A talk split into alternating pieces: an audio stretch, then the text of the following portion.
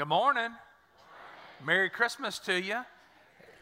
It is the most wonderful time of the year. I wonder if we could take a quick moment. Our team worked so hard this week transforming our auditorium and the foyer and the property into a winter wonderland. I wonder if we could give them a great big hand clap today. They did a great job. And while we're at it, let me take a quick moment to welcome those who are here for the first time. It's good to have you. My name is Jay. My wife Stacy and I are the pastors here. And for all of you who are joining us online right now, thank you so much for tuning in to be a part of this service live. And Journey Church, can we give them a great big hand clap to welcome them this morning as well? We're diving off into our new Christmas series today called Wonder. And uh, as we talk about it as the most wonderful time of the year, uh, the thought for me is do you remember what it was like whenever you were a child?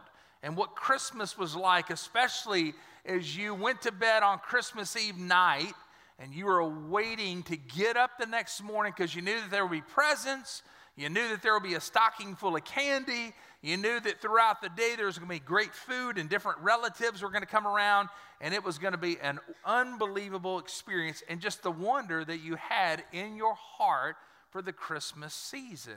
Now, today, as we kick off this series, we are actually going to begin by talking about joy. Everybody say joy. Because joy is such a big part of the Christmas season, but the truth of the matter is, joy needs to be a part of our life all throughout the year. Amen? And before we dive off into this this morning, I do want to take just a quick moment to invite you and your family to come out to be a part of Christmas at Journey. We actually, on that weekend, we're going to have four different worship experiences for you and your family. We're going to kick it off on uh, the 21st, which is a Saturday night. We're going to have a 6 o'clock service. Then Sunday morning, 8.45, 10.30, 12.15, and here's what I'm going to tell you lots of, of music. We're going to have candlelight. It's going to be an amazing experience. And it's definitely something that you and your family do not want to miss out on. So do me a favor look at your neighbor and say, I'll see you here. It's going to be a great experience. And if you've been a part of Journey for any length of time, you know that during the holiday season we receive what we call our legacy offering. And what our legacy offering is, it, it, we have, throughout the last several years, we received this offering to point it towards missions and outreach, and specifically towards different projects that we want to be able to work on. And here are a couple projects that we are giving towards this year in our legacy offering. The first one actually is a young couple that's working in Kenya. Uh, Aaron and Stephanie doing a great job over there, and they need help uh, securing a van to be able to utilize there to transport goods and people and different things. You guys got a picture of Aaron and Stephanie so that I can show everybody what they look like. Precious couple, great family, and I think we got a picture of the van as well that they're trying to secure. It's four wheel drive diesel van that they're able to transport people in. And that's what you'll be giving towards, as well as uh, a brand new care point in Port Loyola, Belize. Uh, this is a care point that you guys know we built one several years back. This is an existing care point. They're feeding kids under a tarp right now, and we wanted them to be able to have their own home. That's the one that you guys built about two years ago in Belize through the Legacy Offering. And we decided this year to dedicate this new care point at Port Loyola uh, to Ethan Strahan. Y'all got a picture Ethan, cute little fella right there. Went home to be with the Lord about a year and a half ago. And Ethan had such a big heart to make people smile and to give out hugs. And we wanted uh, to dedicate this care point in his honor because this is definitely going to be a place that brings life to children and makes them smile. So here's what's going to happen at the end of this service and also next week, uh, we're going to receive this offering. And if you are like Stacy and I, we do give electronically. Uh, you can actually go to the website and uh, take the journey.tv, click on the giving tab, but make sure that you note that uh, offering as legacy offering, and it will go towards the care point and towards this couple in Kenya. Now, he, here's what we're doing. As we're continuing with this series called Wonder, uh, I started thinking about all the things that I like about Christmas.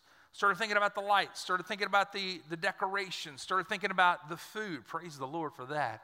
Uh, started thinking about all the shopping that we do. How many y'all like to shop? Come on now. All the ladies raising their hands. How many y'all hate to shop?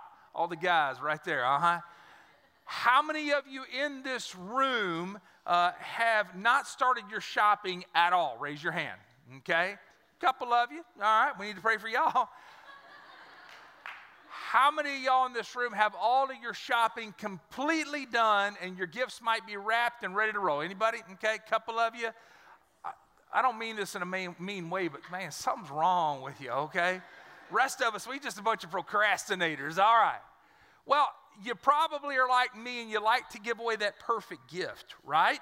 Uh, we spend a lot of time looking for that just right gift for that loved one, and we want to make sure that it, it fits them, it's good for their personality. We want to see the surprise and the wonder in their eyes, and we're so excited to see them open up that gift.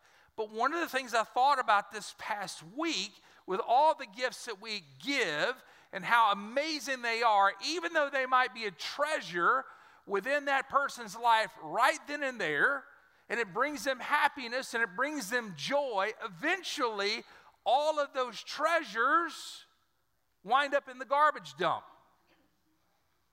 Pastor Jay, you just killed Christmas. Here's why because things in this world fade away. Have you noticed that? And the happiness that those things bring us in this world quickly fades away as well.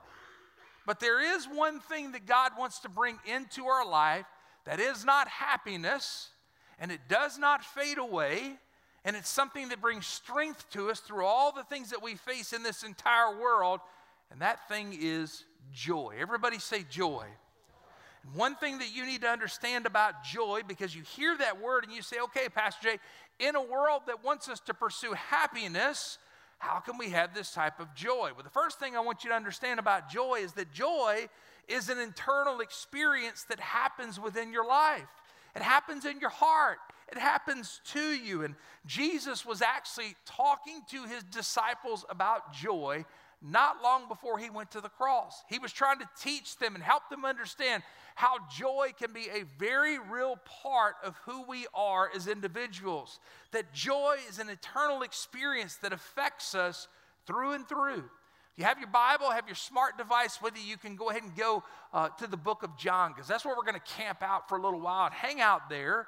We're going to look at a couple different verses where Jesus was talking to his disciples about experiencing joy within their lives.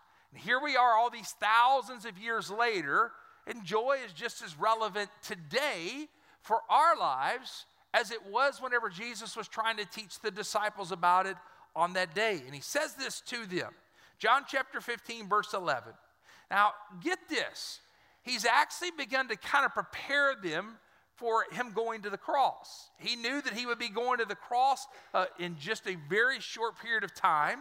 And he's trying to prepare his disciples to get their hearts their minds, their spirits ready. And he talks to them about joy. And after he shared with them some different things, he says this I have told you this so that my joy, everybody say, my joy, my joy may be in you, and that your joy may be complete. In other words, what Jesus is saying is, hey guys, I want to bring a completion of joy into your life. There's so many things in this world that you try to build your life on, so many things that you look to to bring joy to you, but in reality, it's really happiness that you are striving for, and happiness is fleeting.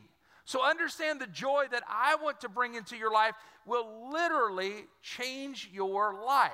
Now, with that in mind, Jesus is sharing this literally right before he went to the cross. And quite simply, what he's trying to help his disciples understand and all of us to understand is that joy is something that happens inside of us. It is a change that takes place. And you hear that and say, okay, well, Pastor Jay, in this world, we've got different troubles, we have different things that we face that try to steal my joy. And how is it that I can get this joy? Well, I'm going to walk you through a couple different things about joy that might be a little difficult wrapping your brain around, but these things in reality will actually help you begin to walk in exactly what Jesus is talking about here. Where does joy start? Well, joy, first of all, begins with waiting. Now, that doesn't sound right. We don't like that. And the reason why is because we don't like to wait. Am I right? We feel that whenever something's happening in our lives, that we have to take action. Everybody say action. I got to take action. I got to move. I got to do something about this. I got to get up and get after it, pull myself up by my bootstraps, and make everything come together. We feel like we have to take action, but joy begins with learning to wait on God. Joy begins with learning to trust God, even in the middle of something that we can't quite seem to figure out. You ever had one of those moments before whenever you had something in life that you didn't quite understand? Maybe you're like, God, I, I don't know why this is happening to me. God, I don't understand how this could be. Here it is God, why are you letting this happen to me? You ever asked God why before? had somebody ask, tell me one time, oh, we're never, you know, as believers, we should never ask God why. And I said, why?